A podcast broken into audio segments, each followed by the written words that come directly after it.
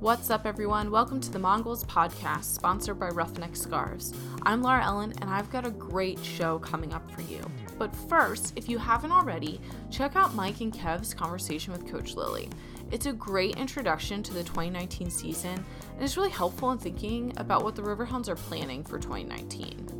So, what about the rest of the Eastern Conference? Sure, we'll have the usual suspects like Louisville, Nashville, and the Baby Bulls, but there are also some newcomers.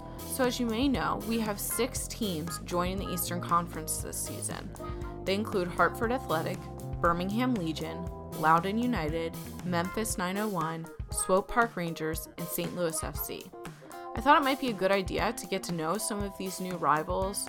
Well, maybe they're not actually rivals, just other teams that we are going to defeat in twenty nineteen. But anyway, I asked our friend Phil Grooms to talk about Saint Louis F C. You may know Phil from the U S L show, but he is a great friend from the B G N. We cover lots of topics about Saint Louis as a city, Saint Louis as a team, the U S L overall, and U S L Championship. So take a listen and let us know what you think.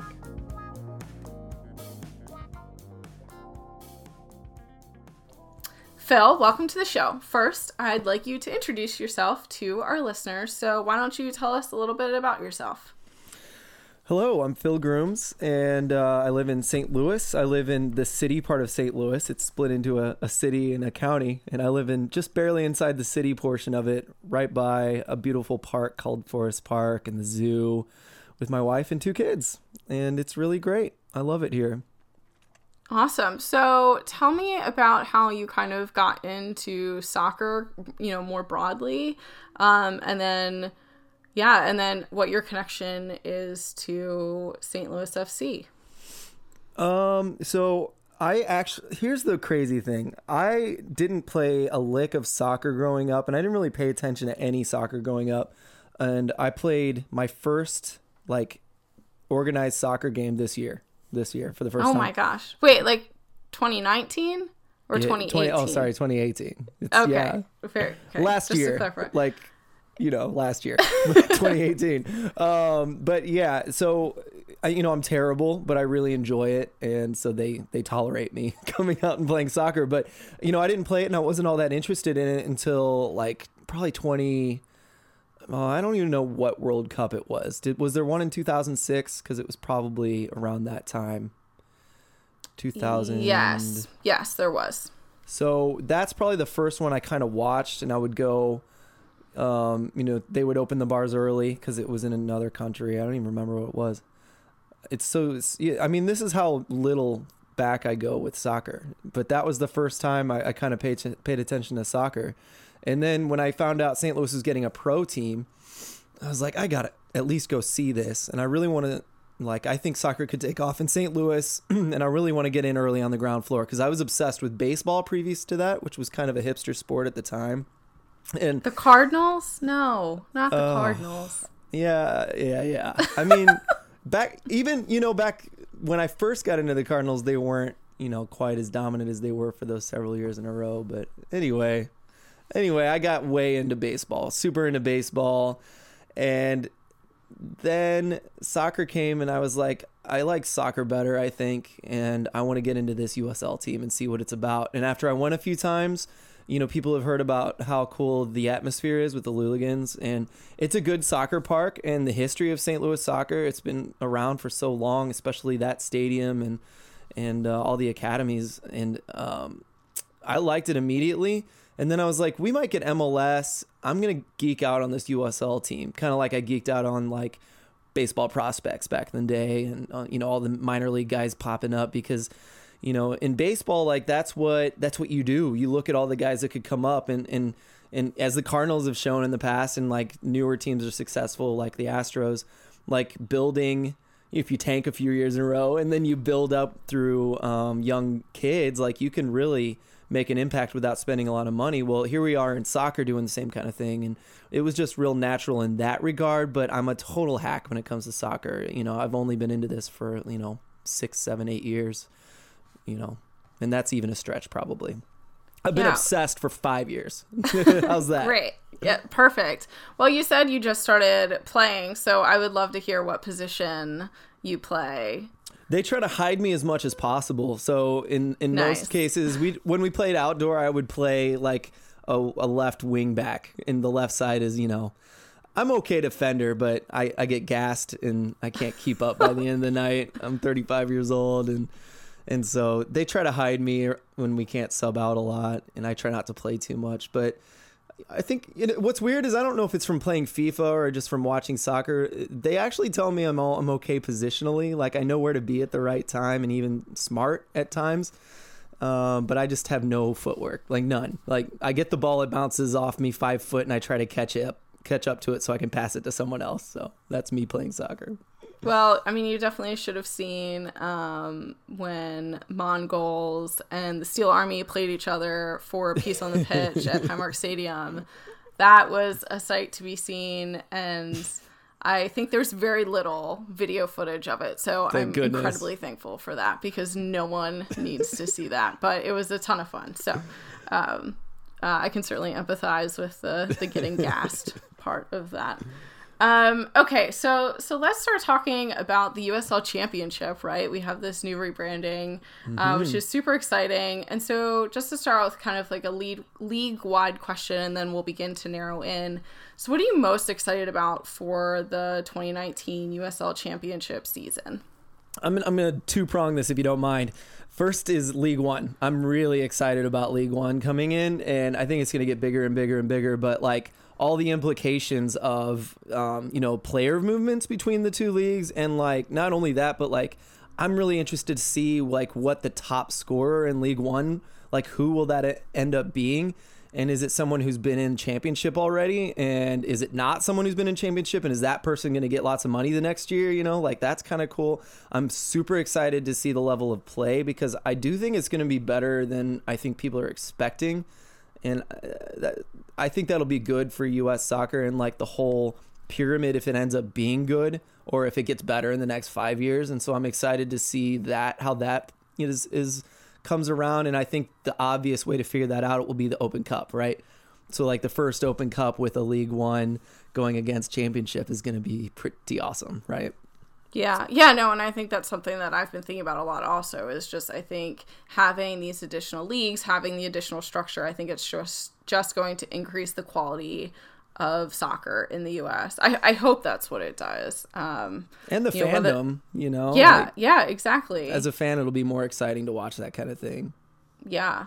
Well, and, it, and actually something I just thought about, you know, you talking about League One and thinking about like player movements, and it would be interesting to see, you know, if any markets would be able to sustain a championship and a League One team, mm. right? So like, you know, I think about the Philadelphia Union and their two team, Bethlehem Steel, but you know, the Steel aren't going to be in Lehigh Valley, so they're playing in Philly this year, which is like kind of crazy, and so we don't really know how that's going to affect yeah. um, their fandom. But thinking about Championship, League One, will any markets be able to sustain two of those teams, or will they strategically not place them in the anyway? I just there's so many well, questions. Well, there's the NISA thing, right? I mean, and the um, I forgot what it's called, the M P S L Cup that's going to happen. You know, like.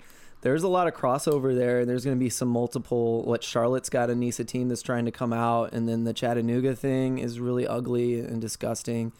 Um, we're gonna have to sit through that for a few years until things get figured out, or maybe they never will, or maybe they'll coexist. I don't know, but you know, it's yeah, something to watch for sure. Something to it worries me, to be honest with you. Yeah, yeah, no, I, I think. I mean, we could certainly have a whole conversation. Just I'm going to have a this. show all about that. I'm trying a to gather show people. Just yeah, about it. Just about that. We can sit and hypothesize for hours. I'm not kidding. It... I'm going to do it. I'm gonna, excellent. I'm gonna, excellent. I've been trying to track down the right people for it, but I've talked to a few people about it. All right. Well, keep me on your like B roster. Yeah. Yeah. Um, if someone, if, if someone gets knocked out, I'll call someone else and then I'll call you. How's that? Excellent. Job well done. um, okay. So you've already mentioned you follow Saint Louis. And so I would love if you could give us like just a brief history of Saint Louis F C kind of as a team and what the creation of that team looked like looked like you know in your city. Yeah, so in Saint Louis's case, it's an interesting story because we it's almost an, a more natural progression. I don't know if that's true, but but U S L teams have been building, and then like now this year Jake Edwards is really pushing, like it'd be really cool to get you more U S L academies. Like every U S L team that is successful, I think that in a picture would be them with an academy that can compete on the D A level. So that would be really cool. Well, Saint Louis has had an academy on the D A level since its existence, and beyond that, you know, whatever was before the D A. And so, um, you know, for years, and it, it wasn't always uh, Scott Gallagher, which is what it was. The main, um, the main academy was called Scott Gallagher. It was a few different entities, and they kind of combined at one point. And now we have Scott Gallagher, Missouri, Scott Gallagher, Illinois, just across the river. They have another facility. And then just last year, they formed Saint Louis F C Academy that is like the best of both sides, or all the sides combined. And um, there's more to that, but that's the best way to explain it. But that's been around since forever, like seventies and earlier in some form or fashion, using that same stadium that we use today. Um, and so that's awesome. And we have that base to pull from. And then we start a U S L team to kind of be the senior team to the academy. And so that's not how it normally is per se in, in the U S, but that's the way we built. And then, you know, M L S could come out of that on top of it, which would be even more interesting that, you know, the academy is more and more valued, I feel like, every year. And to see how that plays out on the U S L level, I'm, I'm hoping it becomes more useful. It's only helped us a little bit so far, but but they're they're kind of adding to it every year and, and using it more and more every year. Yeah, and I think, um, you know, I think you raised an interesting point. So are there players who go through the academy that yeah. do play for the U S L team? Yeah, so last year was the peak of it. So three years, so uh, four years ago, the team started. This will be our fifth season, right? Saint Louis F C. Um, the second season, a kid named Aiden Stanley started, and he would get looks with the national uh, youth teams. And um, during that time, he would play as a left back for us. And he started out like when he was fifteen or sixteen. At fifteen when he first started, and he was rough, right? And he didn't have any confidence. He was just trying to keep up. And then the next year we saw him kind of do a little better where he could hold his own in a U S Open Cup, you know, game, um, but not be dominant anywhere else. Well, last year I feel like he earned his playing time, sometimes outplayed, like in different ways, sometimes outplayed the the twenty-something-year-old that was, you know, up against him for that left back spot. And um, he's did great. I think he's overlooked by the national team, to be honest with you. So we had him. And then last year we also had a center back named Jack Mayer, who's a left-footed center back that's six foot two. And he just went to Indiana this year and started every single game for a, a team like Indiana, who went really far in the tournament, really dominant in the tournament tournament. So as a freshman, he played every single game. And those are two guys, like two examples of guys that have played with Saint Louis F C from our academy. And there's two or three more coming this next year to eat, like dip their toes in, perhaps like the fifteen year old version of Aiden, and then maybe a seventeen year old that could be better. But uh, you know, they're trying to use it more. I think, you know, the Galaxy really gave us a good example of what could be done in the U S L with really young kids, like sixteen year old Efren Alvarez was, was something to behold. Right. Yeah. Yeah, for sure. No. And that's like so fascinating, and it feels, you know, kind of like organic and like the natural next progression, right? You have all these different kind of academies that eventually have come together, and then you have kind of the culmination of that in a U S L team, and, you know, the degree of success to which, you know, players from the academy are actually able to play successfully at the U S L team is, is a different thing. But even having that opportunity, or even having that goal, I think is just beneficial, mm-hmm. at least from my perspective, for, for the academy and the, the U S L team. Yeah, and there are a lot of arguments out there like, yeah, there are plenty of D A Academy uh, teams out there, but there's so much untapped talent out there where the more academies, the better. And it's kind of cool that we might have U S L ones like popping up everywhere, competing hopefully on the D A level, you know, the top academy level. Um, and even if they don't, you know, there's rumors about M L S starting their own. And if that happens, it'll it'll be a little bit different. But even then, it's still like we'll have these kids not falling through the cracks quite as badly. And uh, we need more of it for sure. Yeah. Yeah. And so this next question kind of takes a little bit of a step back, but I, I, I don't know. I think it connects. So you, you, it sounds like you live in a very like idyllic place, right? By the zoo and by the park. Um, so what is like, kind of like from your perspective, the best thing about Saint Louis kind of broadly as a city and as a region, but then what is the best thing for you for about Saint Louis F C? Great question, because I love the city. I have a lot of pride for the city, even though it's a troubled, very troubled city. Um, but I would say what you mentioned, like what I live by, is one of the best things about Saint Louis is Forest Park has um, an art museum, a history museum, a science center. And entry into those is free. Every single one of them is free. And um, they have exhibits that cost money, but for the most part, you can go any day of the week, any time of the year, um, go into these these museums for free and learn about the city and about the world and about culture and, and history and um, and science. You know, it's it's really cool. We're really spoiled as a city to have that, and we know it. Um, and you know, sports is really important here. The Cardinals, obviously everyone knows what Cardinals fans are like, and, um, you know, kind of cocky at times about how good they think their team is. And, um, you know, I, I just, I just love that about the city. I, we're also always ranked in like top five or ten, like restaurants in the country as, as far as cities go. And I think we have really good chefs here with a lot of eclectic types of food and really high level of, of cooking. And, and in Saint Louis, we we enjoy that a lot. We we use it. We go out to eat a lot. And I don't. I, that may be true for every city, but I know um, it's something people just like talk about as they sit and talk about what new restaurants they've been to in Saint Louis. So. Nice. So what's your be- favorite thing about the club? The club, again, I keep, I'm kind of repeating myself because I love that it came out of an, an academy, and I love that they're building out of that. Um, we're still finding our identity though. And I guess that changes. If, you know, if you look at Pittsburgh, you guys are way different now than you were before. Uh, so the culture does change. Um, but you know, we really struggled in the first couple of years. We kind of had a team that was like, you could liken to like Penn F C or Richmond, where it was just like, it was just kind of there, a lot of local guys. It wasn't super talented. They would kind of just try to, you know, get some some kind of goal somehow, some way throughout the game and defend well. Um, and and the front office didn't see that as being good enough. And so they went out and got Preki, thinking that was going to solve all of our problems. He had such a good track record. He is such a good coach. Uh, but it went it went badly here in the Midwest. I think he's he's kind of a cold guy, and, and in the Midwest here in Saint Louis, we expect a lot of like interaction with the fans, warmth, humility, and Preki just isn't that, you know, like he's he's the opposite of that. I mean, he had his moments and he tried, God love him, he tried, but it's just not him. You, you can't fake that, you know? So that went terribly wrong, and, and it mutually ended. Uh, supposedly, you know, they both went their separate ways.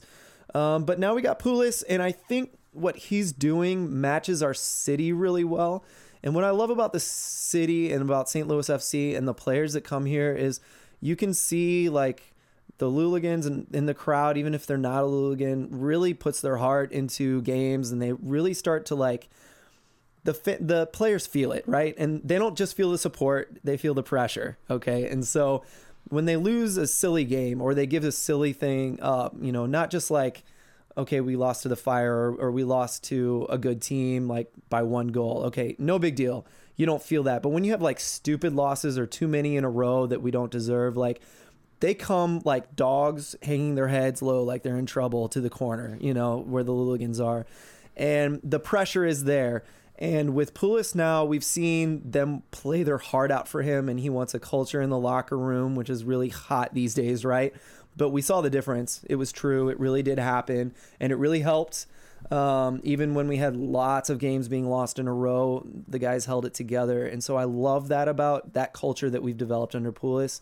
And it is also like a, a more working man's type of soccer too. You know, it's not by, by any means just launch it down the, the field and get it, but it is physical. It is, we defend well, you know, and so I think the city of Saint Louis responds well to guys who work really hard, defend well, will like win a game at the end of the at the end of the at the end of the game, and you know, I think all of those things combined make me love my my club.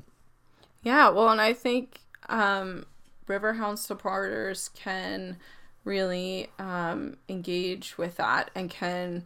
Um, connect with that, because I think that, you know, that's something that we've seen. I think, you know, especially fans who have been around for a couple seasons can very much tell, you know, from three, four seasons ago when the locker room was not great, mm-hmm. and it showed, very much showed on the field, right? And so some of those things have been connected. And then, um, you know, I think with Bob Lilley coming in, and, you know, he expects the players to work, and, you know, if you don't work, you don't play. And I mean, that's what I like. Um, I don't want you to play because of your name. I want you to play because you work hard and you deserve to be there, um, which, you know, certainly, um, you know, which I think will make it super interesting when our two teams play each other. But we'll get to that yeah. in a bit. I did want to – oh, go ahead. No, I, I we talked about when you came on the, the Christmas holiday special or whatever, um, we talked about how, like, Pittsburgh – is different from the rest of the East Coast, you know, almost New England. I don't know if that's part of New England, but um, I would say Pittsburgh and Saint Louis are kind of similar cities. And it sounds like our teams are kind of going to be similar. Our fans sound kind of similar. You know, I think it will be a cool matchup, which, like you said, we'll, we'll probably be more specific later. Yeah, yeah, no, for sure. But uh, before we move on, I did want to circle back around to something that you had mentioned. You had talked about um, a couple times, you know, the the idea of having an M L S team. And so, you know, these rumors, be, you know, have been swirling, right, that Saint Louis is going to get this M L S team. And so partially I want to know what's the latest on that. But also I would love to hear, um, you know, I haven't spent a ton of time like digging around about the rumors about the the Saint Louis M L S stuff, but, you know, are you thinking that it would be that Saint Louis F C would be would become then the M L S team, or is it that, okay, we have an academy and then we have a U S L team and now we have an M L S team that is like that feeds into that M L S team, or that yeah that the U S L team feeds into the M L S team? So what is kind of like the idea of the structure, and is it happening? Do we know? I can tell you that this is, we tried this before and failed miserably, and this one is everything that one wasn't. So um, yes, it it will be built out of the Saint Louis F C that we know. One of the owners is the same for the M L S team as it is. So it's even more so than Nashville. You know, Nashville is not, a, you know, it's not the same pocketbook or the same bank account or whatever. In Saint Louis, it, it would be for the most part. We're just going to add another owner and make it bigger. Um, but it's not the same as Cincinnati, where they are exactly the same people. So we are adding another owner, basically someone mm. with money in the city who is very philanthropic, just like the owner of Saint Louis F C is already. It's just such a good match. And the cool thing about it is um, it's already gotten through the Board of Aldermen.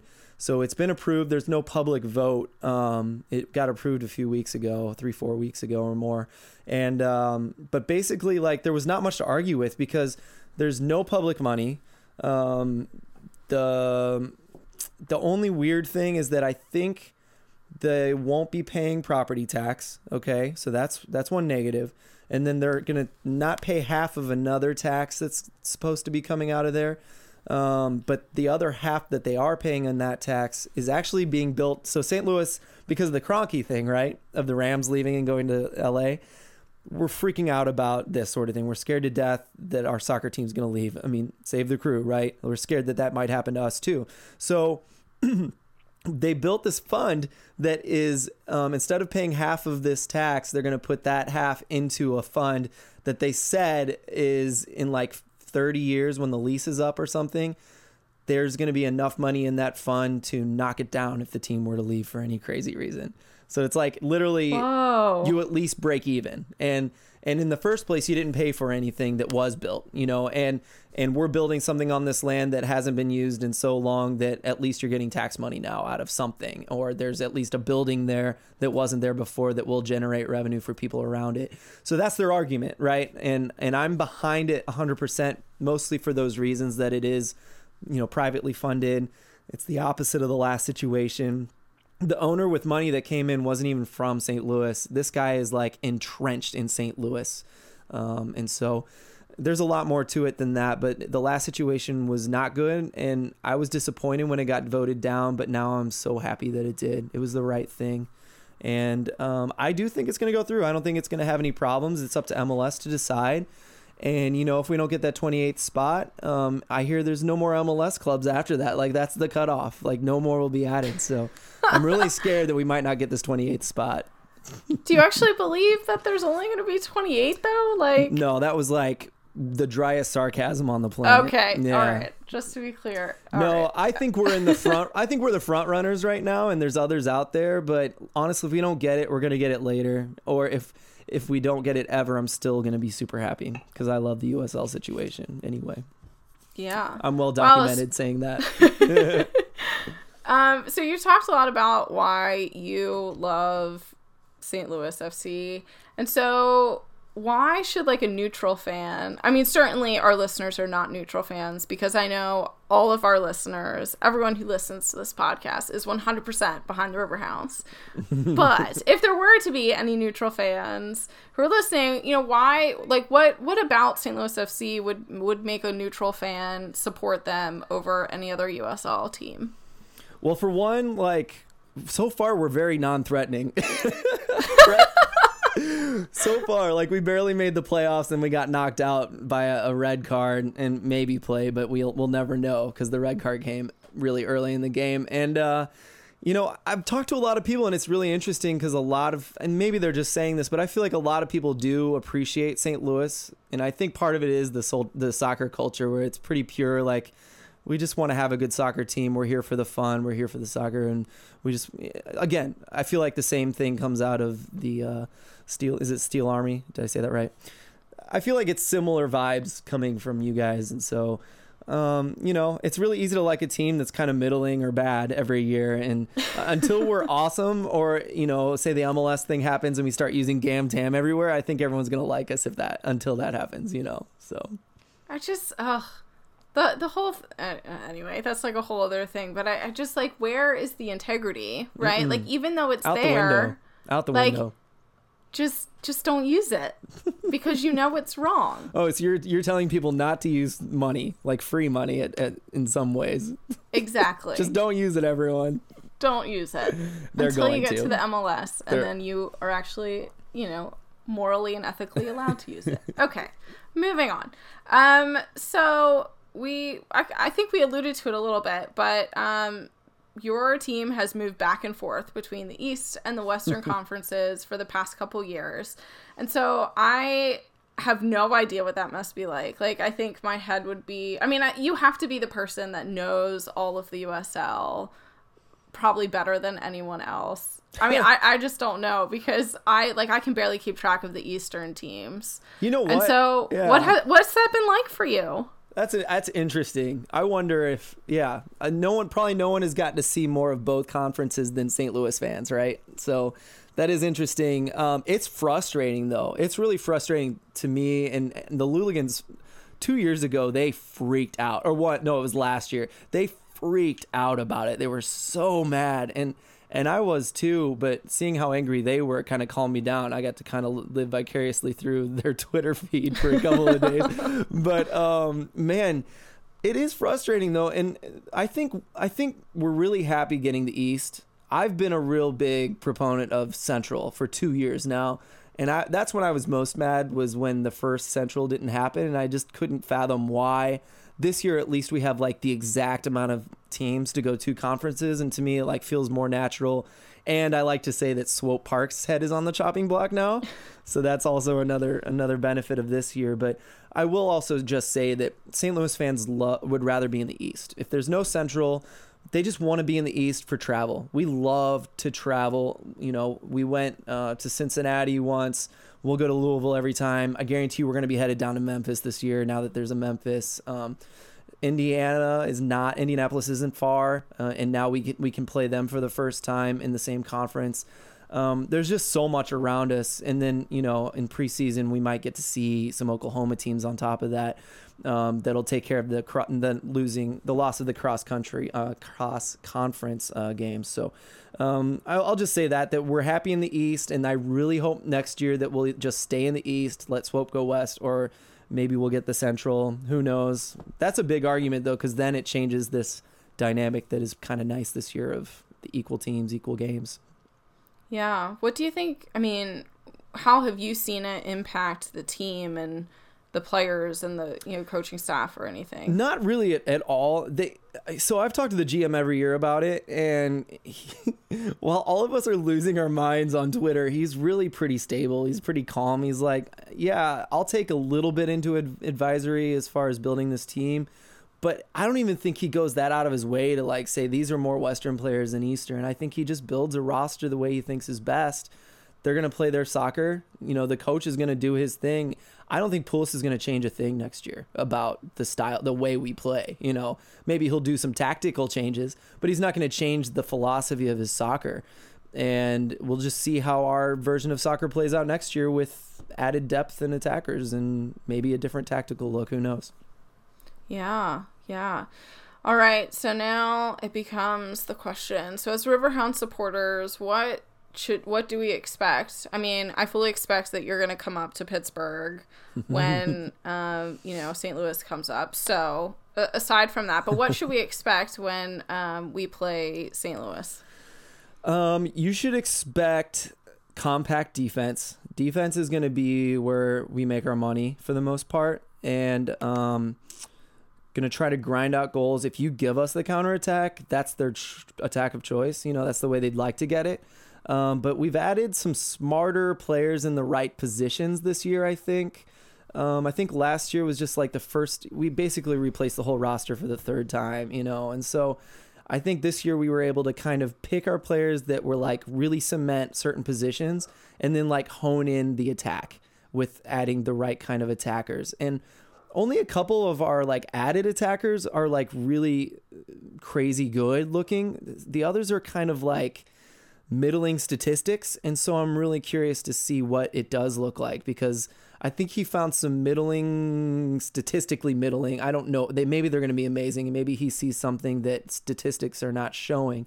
Um, so I don't want to hurt these players' feelings or anything, but their stats, no one's stats are incredible except for a couple guys, and so I'm curious how he uses them in a certain role, if that's all it'll be, and and how we we phase it out. But yeah, we'll want to counterattack. We're going to defend well.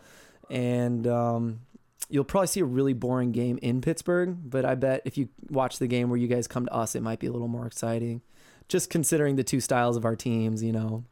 Yeah. Well, no, and I think that was the another question that I was thinking about, like, how much does playing at home, like, does that make a big difference mm-hmm. for you guys, or what does that look like? Yeah, yeah. He sets it up really conservative away. No matter, almost no matter what team we're playing, I think except for like Tulsa, he would he would whip out a really attacking uh, formation, because for some reason we had their number last year, and he didn't. He just kept repeating the same basic idea. But for the most part, he sits very conservatively, sits back, pick his moments to press high, which works against, it worked really well against a couple of teams like Swope Park. Um, but, and he, he's a tactical guy. He watches a lot of video. Like, he really, really does his homework. So there may be something he sees in Lilley, and I guarantee you he's already watching tape on Lilley, because like, he's like, Lilley's the one that everyone talks about, right? That's the name you drop. Like, Lilley's got it locked down. He's the one we want to unlock, you know? And I think that's like the challenge every coach kind of has in their mind, even in preseason. So, yeah, well, oh.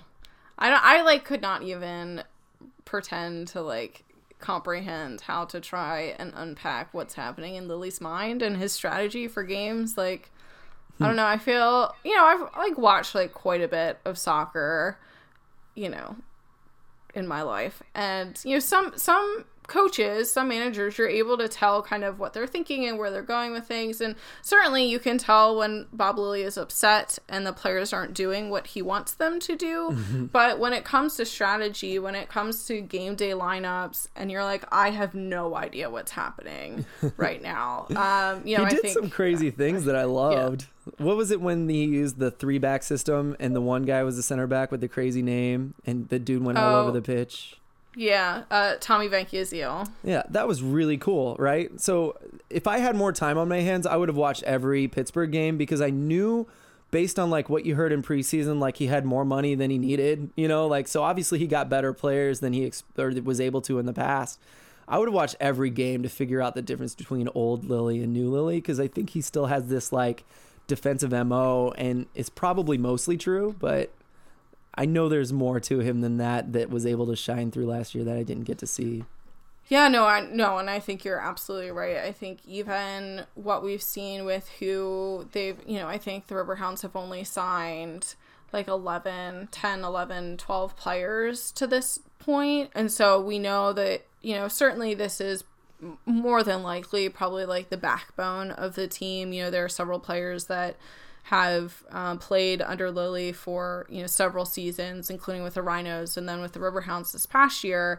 And so it's just going to be interesting to see who are the types he pl- types of players he brings in. I think Tommy Van Kuziel is is an example of a player that was, from what I understand, very much kind of like overlooked by a lot of U- uh, U S teams. And Bob saw something in him, and you know, certainly, you know, he had an amazing season, and, you know, I'm thrilled that he's back. So, um, yeah, I think it's, I don't know, it's really exciting, but honestly, I'm, I am not envious of a coach that needs to think about lineups and preparing to play against Bob Lilley, because I just, I just can't imagine. Especially yeah. You don't want to pull a Bob Lilley team in the playoffs. I know it didn't work out this year, but like, man, that's one of the teams I wouldn't want to face, especially in the first round. Yeah, we don't need to talk about sorry, the sorry about that. Another good thing that I love about Lilley, if I could take over your show for a second, please. I just, I just really am in love with this, and I want my, I want Mongols listeners. Or is this Mongols or Wo Mongols? Uh, it's the same feed, so Mongols. Okay, yeah. Perfect. Um, I want them to hear I'm in love with the Francois move. I'm so in love with it. I love that. Like the Riverhounds, I think the Riverhounds made money on a player in the U S L. Like, how often is that going to happen? Yeah, I mean, he was definitely a fan favorite, so it like you were sucks. Sad. But you know, it is like it is one of those things, and I think this goes back to what we were talking about, you know, towards the beginning, is this idea that I think having the U S L Championship, having League One, League Two, I think this new structure, um, you know, I think it it or it existed organically previously. But I think now that there is kind of a, a more organized and structured way that the the leagues are set up, I think we're going to, I hope that we see this more. Like, that is the point of this. Certainly there is the, the part of this game that is the screaming and yelling and having a great time at the games. Like, right, that is a, a core component. There's also what happens on the field. But this is also a business, right? Mm-hmm. And so I want to see teams making smart business decisions, you know, and if that looks like what, um, you know, what Saint Louis is doing with their M L S team to kind of ensure themselves as a city and as a community, you know, based on what has happened, you know, with the crew, and thank goodness that they're staying and, and they got it worked out, right? But that was because of the fans, but also talking with a lot of fans who spent a lot of time and energy working and advocating to save the crew. Like, no fan should have to go through that. Like, no fan should have to, like, think the entire year, the entire season, I don't know if my team's going to be here next year because some crazy rich guy decides he wants to be cool and live in Austin. Like, yeah. that's not, right? Like, that's not, anyway. So I just, you know, I think, you know, while it was sad for us to see him go, I think those are the type types of business decisions that I hope are continually being made, while also being ethical about it and not using Tam and Gam when you're not supposed to. Yeah. Side note. Okay. Well, when I think about that move, I just think about how Lilley really is a guy that is just like, he is a value adder to a player, you know, because how often do you see ex-Rhinos player, Rochester, Rochester Rhinos players move on to another team? And you're like, oh gosh, they're going to destroy on that team. And then it, they're just not as good. You know, like, he adds value, and you see all these players leaving all the time, the Rhinos. And why not make a profit on that? You know, it's really smart. It's a perfect uh, business decision for people. Um, if you have Lilley, you should take advantage of it, you know? So yeah, I loved yeah, it. For sure. That's why I'm so, thinking about it. Yeah, no, no, I think that was a great point. Um, so we talked a little bit about this. So Saint Louis had a really strong defense last year. We also had a really strong defense last year. So I'm really excited for this. But what are some, like, when you think of, you know, Saint Louis F C kind of as a team, what are some of like the big characteristics that we should look for in twenty nineteen? Hmm. Um, I don't know. I think, I think our, our core players were already on a two-year deal, and then we re-signed a bunch of the core guys. So we're really proud of. We kind of have three really good center backs that could all start. Um, and so that's part of the solidity of, of the back line. Um, our goalkeeper was an ex-Rochester Rhino. And so um, Tomas Gomez is a local boy too. So bringing him was a really good first piece for Poulos. I think that was the first guy he signed. Um, so I don't know. I think for the most part, it's just going to be a lot of character guys working hard for each other and for the fans. I think that's what you're going to see. And, and we will be physical. We'll be compact to defend. And a lot of the new signings are like on the wings, interestingly enough, where we didn't get a lot of production last year. And those guys all seem like attacking upgrades, not necessarily all around upgrades, but they're better attackers. So our fullbacks are going to be a lot more interesting this year, whereas last year they were just like stout defenders, like crazy good. This year, they're going to be really interesting going forward. And we added like the mid, the central midfielders we added are kind of more um, defensive, you know, and so we kind of got a bunch of wing attackers and maybe a ten, so a couple guys that could be tens or strikers or, or wingers. And so, yeah, we've got our core of defense in the middle. I think we're going to be attacking the wings like crazy, hopefully, and hopefully doing it better than last year. Yeah, well, well, hopefully not against us anyway. I don't care what you do against anyone else. Um, so who are some players that you think we should keep our eye out for? Oh man, I'm so bad with names, but I gotta I gotta think for a second. So the newest two signings I'm I'm really, really excited about. One is Joaquin Rivas, and he is an El Salvadorian uh, attacker. Uh, I just read today he's left-footed, which is a big help because no one else on our team is left-footed. Literally no one else on the entire team. And that's, really? that's something I'm really worried about. But I think huh. uh, someone, I think what Nicholas Murray wrote an amazing article today about how Saint Louis will tactically set up next year, and um, loved it. It was really good, but he kind of spun it as like an advantage to have, you know, right-footed left back and, and left wingers. Uh, but anyway, Joaquin Rivas has, he looked incredible um, in both years on a team like Tulsa Roughnecks, right? So I think... Um, hopefully in like a better system that can defend, even maybe with less freedom, depending on how we set up, because Tulsa guys kind of seem to do whatever they wanted. So hopefully in our system, he's still equally as dangerous or maybe more dangerous. I could see it happening that way because he is awesome. I've seen him live, and I think he's one. I've been saying for two years since I saw him in preseason in Saint Louis, he scored a banger on us that was just embarrassing, um, embarrassingly good for us from distance. Um, but he, I've been saying for years, I was like, someone good is going to grab him and give him a big paycheck, and I'm going to be scared, whoever that is. It ended up being us. So I'm really excited about Joaquin Rivas. You're going to see him, um, probably on the wing, rumors of him being a ten, but I'm not sure that'll happen all the time. Uh, the other one is Paris Gee or G, uh, G E E is how you spell his last name. He's a Canadian and he's a fullback. Um, and his, and he can play as a, a, a left or a, outside midfielder. He looks really good too, and I didn't expect it. I just pulled up his name, Googled him, but then I watched the highlights, and the kid can attack. He looks really good at, he can like kind of just pick a spot and send the ball there, whether it's a shot or a cross, and that's going to be really useful because um, our crosses weren't as dangerous as they could have been last year, so that'll be a big help. But other than that, we're kind of returning all of our other good players. I mentioned um, Kyle Gregg was prolific for us last year. Um, some some games when nothing was happening, he'd pull something out of nowhere, and, and that would happen. Yeah, yeah. All right, so we've been very much beating around the bush. But what do you think a face-to-face matchup would look like between the Riverhounds and Saint Louis?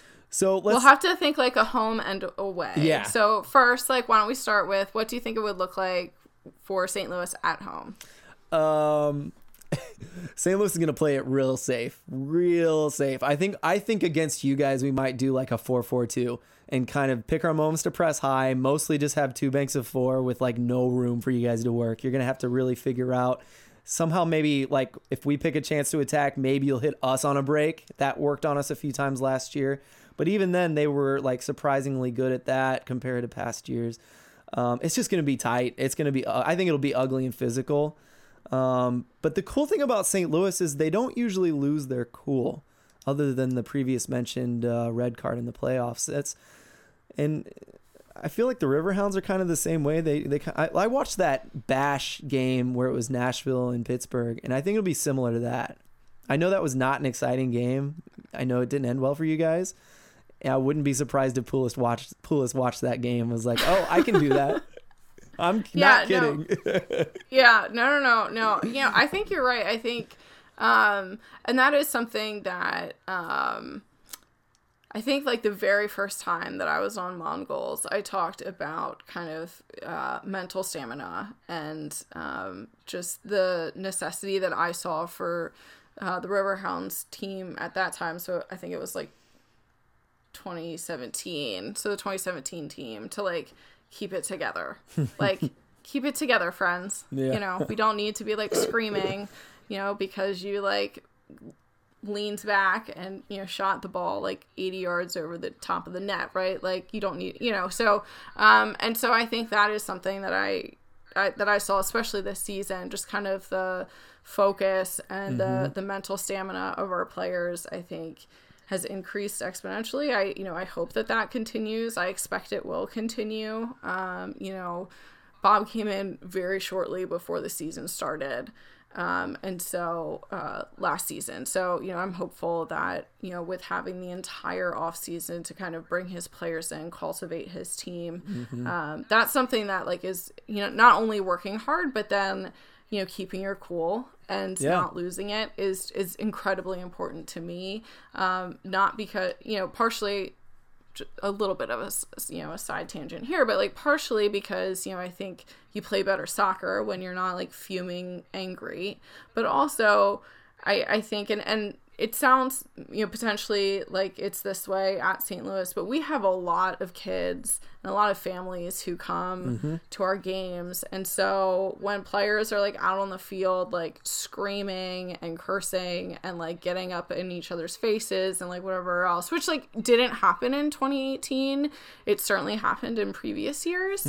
Mm. Um, you know, that's just something I'm like, this is completely unacceptable. And so, um, anyway, that's just, you know, and then you see like the little kids who are like mimicking exactly what the players are doing on the field. And I'm like, oh my God, like what is happening? So anyway, um, all right. So what, so actually one thing I did want to ask you, so what is like the stadium? So I've never been mm. um, to Saint Louis for a game. So like, what is the stadium like? What is the stadium atmosphere like there? So like most stadiums, the camera's on the nicer side, right? So if you're like watching a game on YouTube or on E S P N Plus, like you're looking at the away stands, which is just like a bunch of not temporary, but you know, just normal cheap bleachers, right? But it does wrap all the way clear across the uh, far side.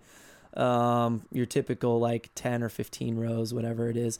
And so that's one side, but the other side is actually like, it's kind of like this eighties, nineties looking building um, that also has like a press box on top of it. But also to the, if you're on the, on the side that I sit on, looking at the nice side to the left um, is like this Budweiser beer garden, which is actually pretty nice and open and a nice place to sit.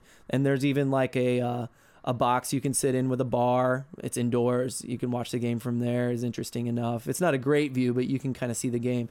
And then, yeah, they have like a, a dining room behind that. So if you pay like the, the bigger bucks, which is all very affordable for what, you know, compared to other sports things, you get like food and drink provided with a wristband, which is really cool. Um, but you know, it's not fancy. It's not really nice looking, you know, it's not modern by any means, but you know, it's home and it, it's a it's a nice stadium for what it is.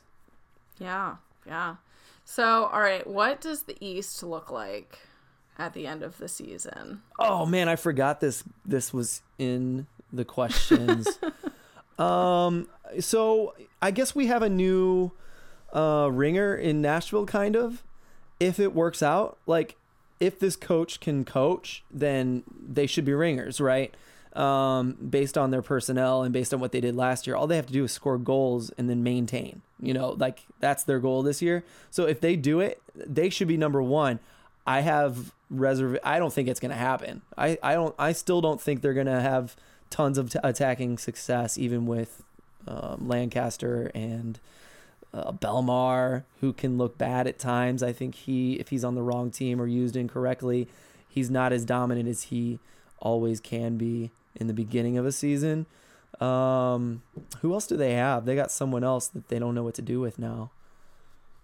Well, I just think for me, like, even with some of, like, the new players that they've brought in, I just, they were just, they seemed to be all over the place mm-hmm. last season. And I'm not, I mean, certainly we, like, very much had a turnaround season. You know, if you would compare twenty seventeen to twenty eighteen for the Riverhounds, you know, they're two completely different teams, mm-hmm. quite literally two completely different teams. And I'm not, I don't know, maybe, maybe I haven't paid close enough attention, but I think for Nashville, like, I, I don't know that they've had that much turnaround, not only for the players on the field, but then also the, you know, the coaching staff and all of those other things to really make that big of a difference. I don't know. I just, I think, you know, certainly, you know, when we played them, um, you know, at Nashville, I think that was our first game of last season, you know, that was, it was crazy. And, you know, certainly there was a lot of momentum behind that, and, you know, it was their first, you know, all the things, but, mm-hmm. um, then just like the rest of the season, you're kind of like, you see these moments of brilliance, but there, there's very much this lack of consistency. Um, hmm. So I don't, I don't know. And, and also there's like this pressure, right? Like, and I, I don't know, are they going to be the team that we don't like? Like, are they Maybe. the team we're going to hate? But I don't know. I just, do I care enough to, for them to be the team that I, you know, hate? I don't know. I don't know either. I, I think it depends on the fans. I think we talked about that with Slate in Nashville. Like, are the fans going to freak out? Are they going to be crazy? And if they are, then yeah, they're easily going to be the enemy. But I could see it, you know, like my other example is like no one hates Phoenix, but they kind of should, you know, like the way they they use Drogba, you know, like that's cheating and a half in some ways. But, you know, we don't hate them. And I think a lot of it is the way the fans carry themselves. So. No, I think that's a good point. All right. But who, like, where does Saint Louis finish in the East? Where do the Riverhounds finish in the East? So I think my goal for Saint Louis, and this is like conservative, but I think the East is kind of harder in a lot of ways. I just want to avoid that, that tenth team play-in, you know, round. I don't want to do that. I don't want to have to like play one game to decide if I make the rest of the playoffs. So I think my goal is to be, what do you have to do? You have to be sixth place or better to do that. And I think Saint Louis should hopefully do that if things work out in their favor. But, um, you know, it's such a good top to the Eastern Conference. So after that, it may be somewhat easy to make it after what Louisville, Riverhounds, Red Bulls two always seems to be up there.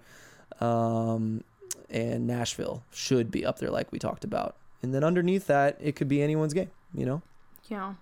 Yeah, so it was an interesting thing. Um, you know, you mentioned the Open Cup, um, and it was an interesting thing because we, as like Riverhounds fans, we were like, oh, you know, like we want to make a run in the Open Cup, and then um, I think, I guess, what was it? I think we won in Erie for the first round, and then the second round we played at home. I think we played Cincinnati at home, and we kind of, it was like a second string, we felt like it was like a second string lineup mm-hmm. that was put out, um, but then it seemed to help us throughout the rest of the season, right? Because we didn't have all those extra games. Oh yeah. Um, I'd be like interested to hear like, you know, how does Saint Louis kind of approach the the Open Cup, and like how do they think about that?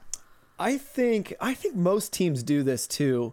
I think most, especially U S L teams, like go all out for the Open Cup, and they just kind of disregard the problems that come from it, because even like Louisville had a they had a they never have a deep roster, but look how far they went this year, and they never stopped fighting to win, you know, like they never stopped. They could have they could have beat um who did they have to play last? I'm i'm blanking. It was the Fire oh. or something. Yeah, I was gonna say I think it was the Fire. I know they beat the Revs, and I mean they could have kept going. They just got beat in a game, and they never stopped, and it really could have really destroyed their season, their U S L season. And even like you said, maybe it, it hurt it more than we even realize, you know, and, and it could have been an easier stretch for them at the end, um, despite what ended up happening, which is them winning it all. But um, I don't know. Um, I'm with you. I think it does hurt teams. I think it would hurt Saint Louis drastically if they went as far as Louisville did in the Open Cup, because again, we have, we're just like them. We have a smaller, less deep roster, and we rely on loans mid-season. We rely on them. We have to get them every single year, um, even without um, injuries, which we've had plenty of every year, like most teams. So anyway, I think you're right. And I think they just, I think most teams disregard it and go as far as they can anyway. It's such good press, yeah. you know, if you, if you become that team, we've seen it. Yeah, no. Yeah. I mean, people still, you know, and we, uh, for the playoff game, we talked with, uh, like we, Mike brought the whole setup and, and we sat outside, uh, during oh, the, yeah, the that tailgate. Was cool. Yeah. Yeah. And so it was awesome. And several people were like, oh my gosh, my favorite memory at Highmark Stadium was when D C United played here. Yeah. Um, right. And like, people were just like, it was amazing to see D C United mm-hmm. play the Riverhounds in Highmark Stadium. And it's right. Awesome. It, it was amazing, but also I'm like, oh, okay, right. And so it, it is this, I don't know, for me, it's this balance of, you know, kind of what are your priorities? And I don't, it's, sir, I am definitely not equating the two, but this is my opportunity to mention my deep, deep love of F C Barcelona. And right, so like at the beginning of the season, Messi was like, we are going to win the Champions League. Like that is what we are going to do. And that is our focus for this year, right? And so for those big clubs, now obviously they have way more money than U S L teams do and way deeper benches and pockets to, you know, to pull from. But, right, it's this thing of, you know, all of the Premier League, all of the top Premier League teams, all of the top La Liga teams, all of that, they're all playing these additional games. Um, and so, like, what does that do for the players? Yeah. Um, so anyway, I just think I just think it's like it has to be a consideration whether yep. you want it to be or not. And it, it seemed to us, and we were I think we were frustrated by it. Um, and I think, you know, looking reflecting back on the entire season, at least for me, like we lost that playoff game and it was like the worst. It was just oh, like I a see. very bad night all around. Like it was like freezing oh, rain and it was just so many overtime. Oh my gosh, it was just terrible. Anyway, but well, I, I, I, so we disagree on that one hundred percent because I, I think Saint Louisans, I think this is part of the Saint Louis magic is I think we're really like super romantic about soccer, like a, a lot of fans are, but like I think we love it. And I think like the Open Cup, this last year was the first time we didn't get to play an M L S team in the Open Cup, which is like such a, we're spoiled rotten in that way. Um, but, you know, we got to play the Fire in our stadium. And it was packed, and that's frustrating, but it's also magic. You know, it's frustrating that they don't come to every game, but at the same time, I've never seen or heard that stadium like that since. You know, it was close when we made the playoffs and better in some ways, but it was a different thing, and it's awesome. I think it's worth it. I, even if if that was the reason we got pumped out and kicked out of the playoffs this year, I would still say it was worth it if we had gotten one of those awesome games at home. Yeah, yeah, no, no, I think I don't know. I mean, I could, I mean, depending on the day, I could go either way on this, I think. Um, I really could. Uh, but yeah. All right. So we have talked about a lot of things about Saint Louis. Is there anything we didn't talk about, or is there anything that Riverhounds fans should be aware of? Are we all allowed to just come and crash on your couch for the game? Yeah. Or like just fill your house with, with Steel Army members? Oh, feel free. We've got some room. I've got a I've got a third floor. We can we can fill it with bodies on the floor. Excellent. Uh, I do want to say just now that everyone knows. Yeah, I do want to say that it, um, I told you earlier that I listened to your interview with Mike that you did forever ago. You guys reposted it, and I loved it. Everyone should like love on Mike like crazy. He'll hate it, but I love Mike I so much, and that episode was so good, and all the things he's done for B G N. He tries to write it off as nothing, and it's so big. But um, one of the things that was really funny to think about is how we all know each other so well, and we all talk so much offline. Like um, how you, he's never met Evan. You know, I've never met Evan. I've never met anyone up there. And yeah, I gotta, I gotta get up to Pittsburgh and at least meet Mike. If not this year, then hopefully the following year, because I got to see you guys. It's it's weird that we haven't met each other, but we haven't in person. I know. It is like a very strange thing. And I think for a lot of listeners, they, they don't know that, you know, we, we swap ideas and get feedback and brainstorm and just, you know, talk. And, you know, you know we're normal people, obviously, hmm. very normal. Um, and so, yeah. And so I think it is awesome. And I think it's just really awesome. And really great um, how Mike has really like brought us all together. Mm-hmm. Um, and we have this amazing network of people that, you know, we're like this incredibly large, extended, dysfunctional family. and, uh, you know, and we all love soccer, and that's what brings us together. And I think, I think that's awesome. And Mike should totally get all the credit. We should have like a card drive or something for oh, it. Like would, we should adorable. like send out like an address and have everyone send, you know, cards and, you know, chocolates and all flowers and all kinds of things. Oh, flowers for his bees. That would be oh, perfect. That's right. Anyway. I like um, it. Um, so many ideas. Love it. Awesome. All right. Well, Phil, thank you so much for sitting down and talking with me and telling us all about um, Saint Louis F C. Where can people find you online? You know, you're part of B G N. I don't think you ever said what you do with B G N. Oh, yeah. So can you tell us about that? I'm on the U S L show is the main thing I do, but I find time for S T L Soccer Reports sometimes. Um, so those are the two things I do for the most part. But you can find me on Twitter at uh, Phil Grooms, two L's, two O's, and S T L Soccer Reports there too. Um, yeah. Awesome. All right, Phil, thank you so much. Thank you. Well, there you have it. What did you think of the show? Did Phil and I miss anything? Please let us know. But first, thanks to our sponsor, Roughneck Scarves, official scarf supplier to M L S, U S L, and U S Soccer. Get custom scarves for your group or team at roughneck scarves dot com. If you're looking for more great U S L news, head over to U S L news dot com and check out all of the great articles and podcasts that are there and part of the B G N family. You can follow us on Twitter at Mongols and WoMongols and email us at Mongols at B G N dot F M. Head over to iTunes and subscribe to the show. Please leave us a review. Those are so helpful. Otherwise, let us know what you thought. Again, did we miss anything? What did we get right? What did we get wrong? Please let us know. Thank you so much, everyone, and I'll talk to you very, very soon.